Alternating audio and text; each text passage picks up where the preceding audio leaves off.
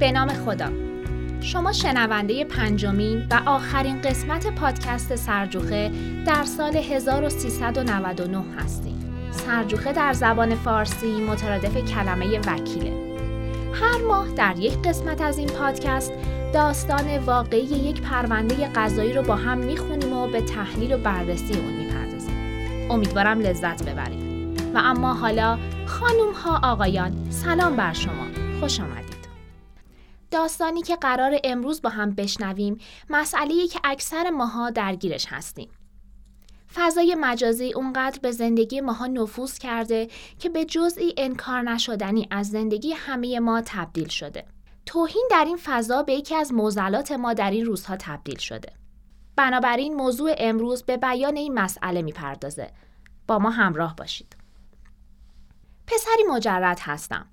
سه سال پیش در رشته مدیریت بازرگانی فارغ و تحصیل شدم. بعد از فارغ و تحصیلی دنبال کار بودم تا اینکه بالاخره در یک شرکت تولید لوازم آرایش در بخش فروش و بازرگانی شرکت مشغول به کار شدم. روز به روز توی کارم موفق تر می شدم. تقریبا پنج ماهی میگذشت تا اینکه قرار شد به یکی از آرایشگاه های زنانه در تهران بخشی از لوازم آرایش رو معرفی کنم. از اونجایی که شرکت در تبریز بود با خانم در تلگرام شروع به صحبت کردم. مجبور بودم عکس لوازم و لیست قیمت ها رو در تلگرام براشون بفرستم. بعد از معرفی محصولات این خانم از من تقاضای تخفیف کردند و من براشون توضیح دادم که قیمت ها شرکتی هستند و من اختیاری در دادن تخفیف ندارم. اما گوش این خانم بدهکار نبود. منم با خودم گفتم لابد این خانم خریدار نیست و دیگه هم پیگیری نکردم. بعد از گذشت چند روز حدودا ساعتهای سه عصر بود وقتی وارد تلگرام شدم متوجه شدم توسط همون خانم آرایشگر به یکی از گروه های تلگرامی دعوت شدم. در گروه پیامی مبنی بر اینکه بهتر قبل از اینکه کسی رو در گروه عضو کنین از اون اجازه بگیرین گذاشتم و می‌خواستم از گروه خارج بشم که با حجم وسیعی از های به شدت زشت و رکیک روبرو شدم. قبل از اینکه از گروه خارج بشم از تمامی پیام ها اسکرین شات گرفتم و از گروه خارج شدم. به محض خروج از گروه خانم آرایشگر در پیوی بنده شروع به فحاشی کرد و از الفاظ و توهین‌هایی استفاده می کرد که برای من تازگی داشت. در مقابل منم سعی کردم از خودم دفاع کنم. بحث بالا گرفت.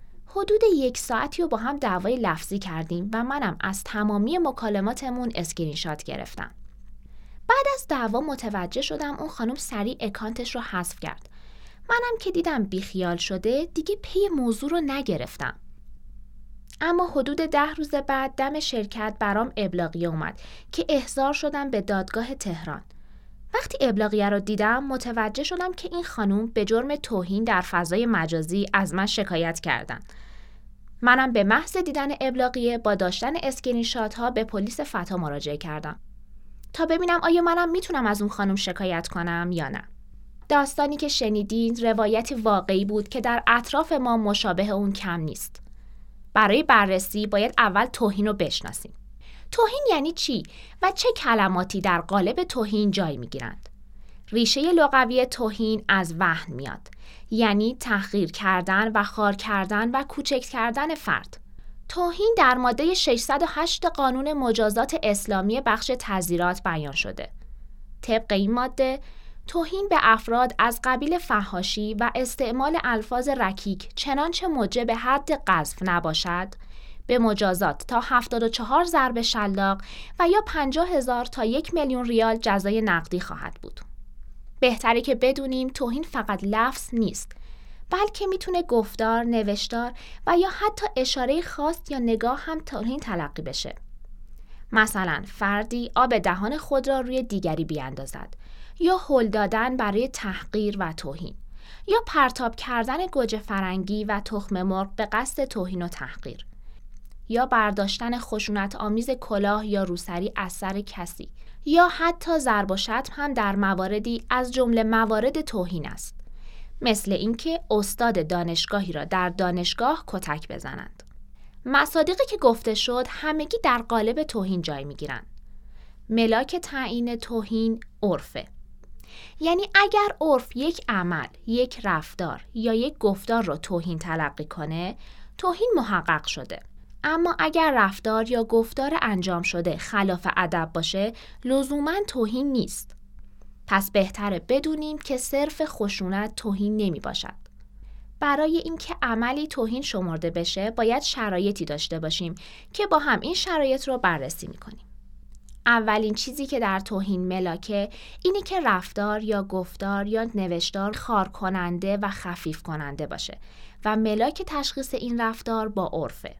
اما نکته که باید اینجا خدمتتون ارز کنم اینه که این رفتار باید آنچنان نامعقول باشه که عرف اونو توهین بدونه نه اینکه صرفا خلاف ادب باشه. مثلا اگر کسی در مقابل والدینش پاشو دراز کنه اینها خلاف ادبه ولی توهین محسوب نمیشه. اما این ملاک نسبیه. یعنی یه رفتار می‌تونه نسبت به شخصی خار کننده باشه اما نسبت به شخص دیگه نباشه. و ملاک تشخیص این نسبیت با عرفه مثل مکان، زمان، رفتار یا شخصیت خاص مخاطب. شرط دوم برای اینکه ما عمل انجام شده رو توهین بدونیم اینه که مخاطب معین وجود داشته باشه. باید بدونیم که توهین به خود جرم نیست ولی اگر طوری گفته بشه که به پدر یا مادر برگرده توهین محسوب میشه و پدر و مادر می‌تونن به جرم توهین از فرزند خودشون شکایت کنن. اما این موضوع مطلق نیست. اگر توهین به خود در ملع عام صورت بگیره و باعث تشویش اذهان عمومی بشه توهین محقق شده. اما اگر به گروه کلی توهینی صورت بگیره بدون تعیین مصداق خاص توهین محسوب نمیشه.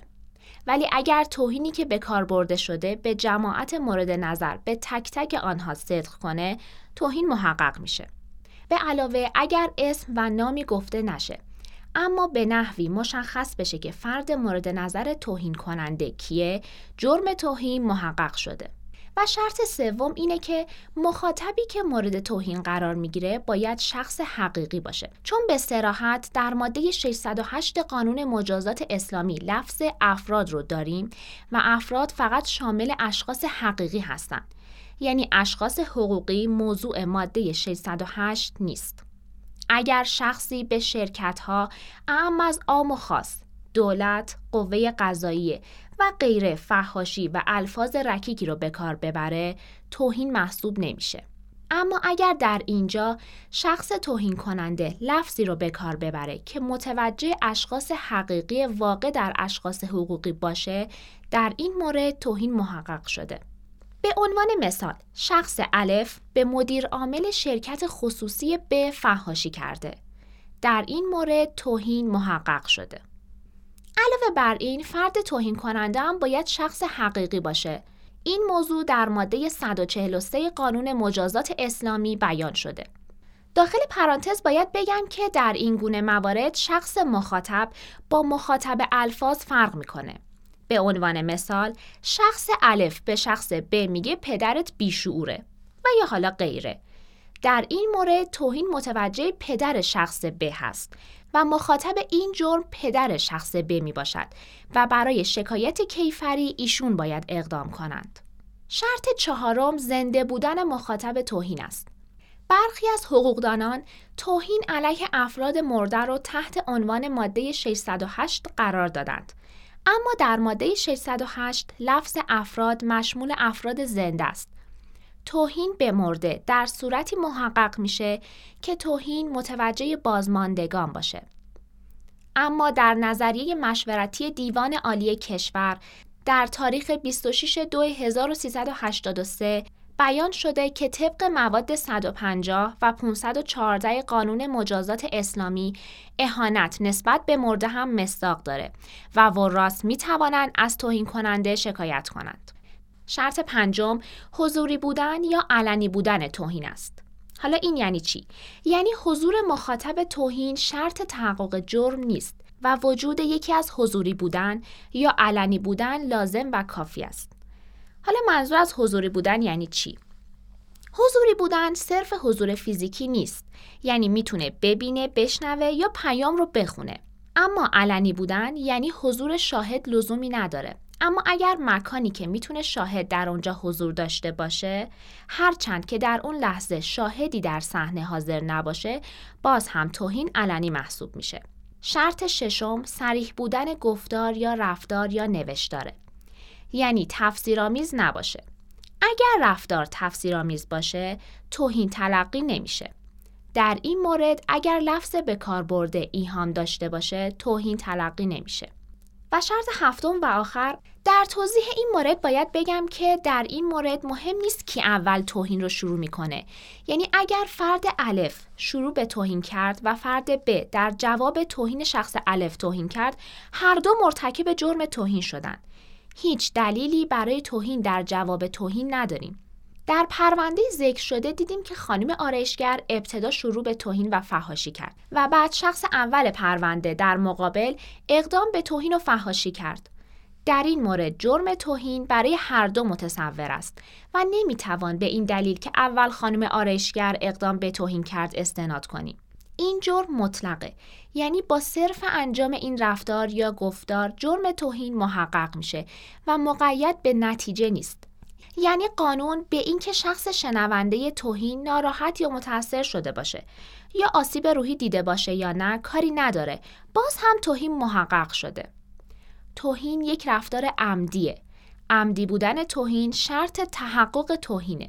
ارتکاب غیر عمدی توهین مفروض نیست. یعنی نمی‌تونیم بگیم که آقا من فش دادم و عمدی نبود. وجود سوء در رفتار مرتکب ضروری نیست. یعنی اگر مرتکب از رفتار خود قصد تحقیر و تخریب و متاثر کردن رو داشته باشه یا نداشته باشه این جرم باز هم محقق میشه. اگر فردی که مرتکب رفتار توهینآمیز شده سوء نیت نداشته باشه یا انگیزه شرافتمندانه داشته باشه تأثیری در تحقق جرم نداره اما طبق بند پ در ماده 38 قانون مجازات اسلامی می‌تونه موجب تخفیف مجازات وی بشه اما در کنار جرم توهین یه نوع توهین وجود داره که به اون توهین مشدد میگن. علل و عواملی هستند که باعث میشن توهین از قالب ساده خارج بشه و تبدیل به توهین مشدد بشه. توهین مشدد مجازات سنگینتری نسبت به توهین ساده داره. حالا می‌خوایم با هم بشنویم که چه چیزهایی باعث میشه توهین ساده به توهین مشدد تبدیل بشه. طبق ماده 513 قانون مجازات اسلامی اگر به مقدسات اسلام یا هر یکی از انبیا و ائمه و حضرت فاطمه سلام الله علیها اهانت صورت بگیره اگر مشمول حکم صاب نبی قرار نگیره شخص توهین کننده از یک تا پنج سال حبس محکوم خواهد شد. یکی دیگر از این عوامل توهین به رهبری پیشین و فعلی است که طبق ماده 514 قانون مجازات قسمت تعزیرات شخص به حبس از 6 ماه تا دو سال محکوم خواهد شد. مورد بعدی توهین به مقامات دولتی ایرانه. این موضوع در ماده 609 قانون مجازات اسلامی به کار برده شده. کارکنان دولت یعنی کسانی که رابطه استخدامی با دولت داشته باشند. همچنین افراد نیروی انتظامی در زمان خدمت یعنی توهین در حین انجام وظیفه طبق نظریه مشورتی حتی توهین به سرباز وظیفه در هنگام خدمت از مصادیق این ماده است. گاهی اوقات مجازات توهین تشدید میشه. به عنوان مثال در قوانین ایران توهین به اطفال یا بانوان در معابر موجب تشدید مجازات توهین میشه. توهین در قالب حجم. حجم یعنی شخصی در قالب شعر یا نصر از شخص دیگری بدگویی می کند. این توهین توهین مشدد است. چرا چون در قالب زیبایی هستند و در ذهن مردم ماندگارتر است. حالا تا اینجا ما به اختصار با توهین آشنا شدیم و حالا باید ببینیم که توهین در فضای مجازی به چه صورته.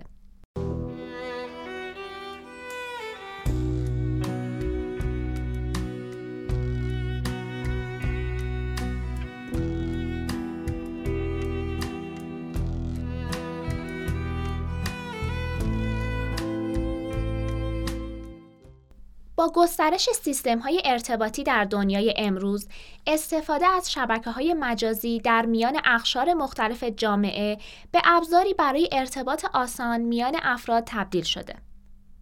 اما در کنار این ها متاسفانه بارها مشاهده شده که کاربران فضای مجازی با های جعلی و های متعدد در این فضا اقدام به فعالیت‌هایی می‌کنند که از نظر قانون جرم هستند. توهین در فضای مجازی از نظر قانون جرم است و این موضوع در قانون جرایم رایانه‌ای در نظر گرفته شده. و پلیس فناوری تولید و تبادل اطلاعات یا به اختصار پلیس فتا به عنوان ضابط قضایی وظیفه داره که نظم رو در این فضای مخفی آزاد و نامحدود برقرار کنه. از دیدگاه جرم شناسی توهین در فضای مجازی قابل مقایسه با توهین به روش معمول نیست. آسیب ناشی از توهین در فضای مجازی به مراتب بیشتر از توهین عادی است. زیرا در توهین عادی شخص می‌تونه اعاده حیثیت بکنه. اما باید ببینیم در فضای مجازی هم میشه اعاده حیثیت کرد یا نه. جرم توهین رایانه‌ای یا مجازی به صورت صریح در هیچ ماده ای از قوانین کشورمون ذکر نشده و بدون مجازات موندن مرتکبان این جرم به ارتکاب بیشتر اون اضافه می‌کنه. اما به نظر می‌رسه که طبق ماده 16 قانون جرایم رایانه‌ای باید مرتکب این جرم رو به عنوان یکی از مصادیق حدک حرمت به حبس از 91 روز تا دو سال یا جریمه نقدی از 500 هزار تومان تا 4 میلیون تومان یا هر دوی این مجازات محکوم کرد. اما در قانون مجازات اسلامی برای جرم توهین دو مجازات مجزا در نظر گرفته شده. توهین به روش معمول به توهین ساده و توهین مشدد تقسیم میشه. که در ابتدا به اون اشاره کردیم. برای یادآوری مجازات توهین ساده بر اساس ماده 608 قانون مجازات اسلامی مصوب سال 1375 به شلاق تا 74 ضربه و جزای نقدی از 5000 تومان تا 100 هزار تومان در نظر گرفته شده و مجازات توهین مشدد هم حبس از 3 ماه تا 6 ماه است. یا 74 ضربه شلاق یا از 5000 تومان تا 100 هزار تومان جریمه نقدی. همانطور که شنیدیم مجازات توهین در فضای مجازی به مراتب شدیدتر از مجازات توهین به روش سنتی یا معمول است. اما پرسشی که در اینجا مطرح میشه اینه که به کدام قانون عمل میشه ماده 608 و 609 قانون مجازات اسلامی یا ماده 16 قانون جرایم رایانه‌ای قانون جرایم رایانه‌ای مصوب سال 1388 است و مواد 608 و 609 قانون مجازات اسلامی مصوب سال 1375 چون قانون خاص یعنی قانون جرایم رایانه‌ای بعد از قانون عام یعنی قانون مجازات اسلامی تصویب شده پس به قانون خاص یعنی قانون جرایم رایانه‌ای عمل میشه. حالا با هم میشنویم که محل وقوع جرم و دادگاه صالح به رسیدگی کجاست. در توهین اینترنتی اینترنت فقط یک وسیله برای ارتکاب جرمه مثل مزاحمت تلفنی و نباید اونو با مکان وقوع جرم اشتباه بگیرید چون در این صورت برای تشخیص اینکه برای شکایت به کدام دادگاه باید مراجعه کرد دچار سردرگمی خواهیم شد. در حقیقت محل وقوع جرم همان مکانیه که شخص مجرم رایانه‌ای در آنجا به هدف خودش دست پیدا می‌کنه. این موضوع در رأی وحدت رویه شماره 729 در تاریخ 21 4390 در هیئت عمومی دیوان عالی کشور به دست میاد. شرط تحقق جرم مزاحمت تلفنی استماع الفاظ یا رسیدن اعمال موضوع جرم به مخاطب است و این بخش از عنصر مادی جرم در محل اقامت بزهدیده محقق می شود. لذا این محل محل وقوع جرم محسوب میشه بزهدیده یعنی شخص توهین شنونده. بنابراین می‌توان چنین بیان کرد که محل وقوع جرم توهین رایانه‌ای محل وقوع نتیجه است. همچنین ماده 665 قانون آین دادرسی کیفری بیان می کند که اگر جرم رایانه‌ای در محلی کشف یا گزارش بشه ولی محل وقوع آن معلوم نباشه دادگاه محل کشف صالح به انجام تحقیقات مقدماتی است این ماده بیانگر این است که دادگاه محل وقوع جرم صالح به رسیدگی است و طبق ماده 54 قانون آین دادرسی دادگاه های عمومی و انقلاب صالح به رسیدگی هستند. در مورد ذکر شده همچون دو جرم تحقق پیدا کرده. دو دادگاه صالح به رسیدگی هستند. خانم به دادگاه واقع در تهران مراجعه می‌کنه و شخص اول پرونده به دادگاه واقع در تبریز می‌تونه مراجعه کنه. موضوع دیگری که در پرونده به آن اشاره شده بود این بود که خانم آرشگر بعد از فحاشی اقدام به حذف اکانت تلگرام کردند. پلیس فتا می‌تونه به اکانت های حذف شده دست پیدا کنه. همچنین در ماده 674 قانون آین دادرسی کیفری گفته شده که تفتیش داده ها یا سامانه های رایانه‌ای و مخابراتی شامل اقدامات زیر می شود مثل دستیابی به داده های حذف یا رمزنگاری شده. حالا که با کلیات آشنا شدیم با هم میشنویم که چه راهکارهایی پیش پای شخص اول پرونده وجود داره. پیش پای شخص اول پرونده سه راه وجود داره. یک مراجعه به دفاتر خدمات غذایی دو مراجعه مستقیم به دادسراها سه مراجعه به پلیس و کلانتری ها یا همون پلیس فتا در راه اول وقتی فرد برای تنظیم شکایت به دفاتر خدمات غذایی مراجعه می‌کنه در آنجا شکایتی مبنی بر توهین در فضای مجازی تنظیم می‌کنه ادله و تمامی مدارک و اسناد پیوست میشه و شکایت به دادسرای محل سکونت ارجا داده میشه. بعد با دستور قضایی جهت پیگیری پرونده به پلیس فتا ارجا داده میشه جهت انجام تحقیقات. در مراجعه مستقیم به دادسراها در بعضی از استانها مثل استان تهران با مراجعه به دادسرای جرایم رایانه‌ای شکایت خود را تنظیم می کنند و پرونده تشکیل میدن. پرونده بعد از تشکیل به پلیس فتا جهت بررسی فرستاده میشه. سه اینکه در شکایت به پلیس و کلانتری ها و پلیس فتا شخص بزهدیده به این مراکز مراجعه می‌کنه. پلیس وظیفه داره شکایت رو تنظیم کنه و بعد از تنظیم جهت اخذ دستور قضایی پرونده تشکیل شده رو به دادسرا میفرسته و دادسرا بعد از دادن دستور دوباره پرونده رو به مرکز پلیس علل خصوص پلیس فتا ارسال می‌کنه اما در رویه دو روش اول معمول هستند من و همکارانم سعی کردیم در این اپیزود توهین در فضای مجازی و به صورت اختصار توضیح بدیم. علاوه بر توهین، جرایم بسیار دیگه در فضای مجازی رخ میده. اما از کلاهبرداری، سرقت و غیره که انشالله در اپیزودهای بعدی به این موضوع می‌رسیم. به امید روزهای امن در این فضا بدور از آسیبهای روحی و روانی. خیلی ممنونم که تا اینجا وقتتون رو در اختیار ما گذاشتین و شنونده پادکست ما بودید. خیلی ممنونم از خانم زینب موحدی راد نویسنده این قسمت و همچنین تشکر می‌کنم از خانم سارینا قاسمی که مدیریت صفحه پادکست رو بر عهده دارند. سال نو رو پیشابیش خدمت شما عزیزان تبریک میگم و امیدوارم سالی سرشار از خیر و برکت و سلامتی داشته باشید. و اما خانم ها آقایان وقت خوش خدا نگهدار.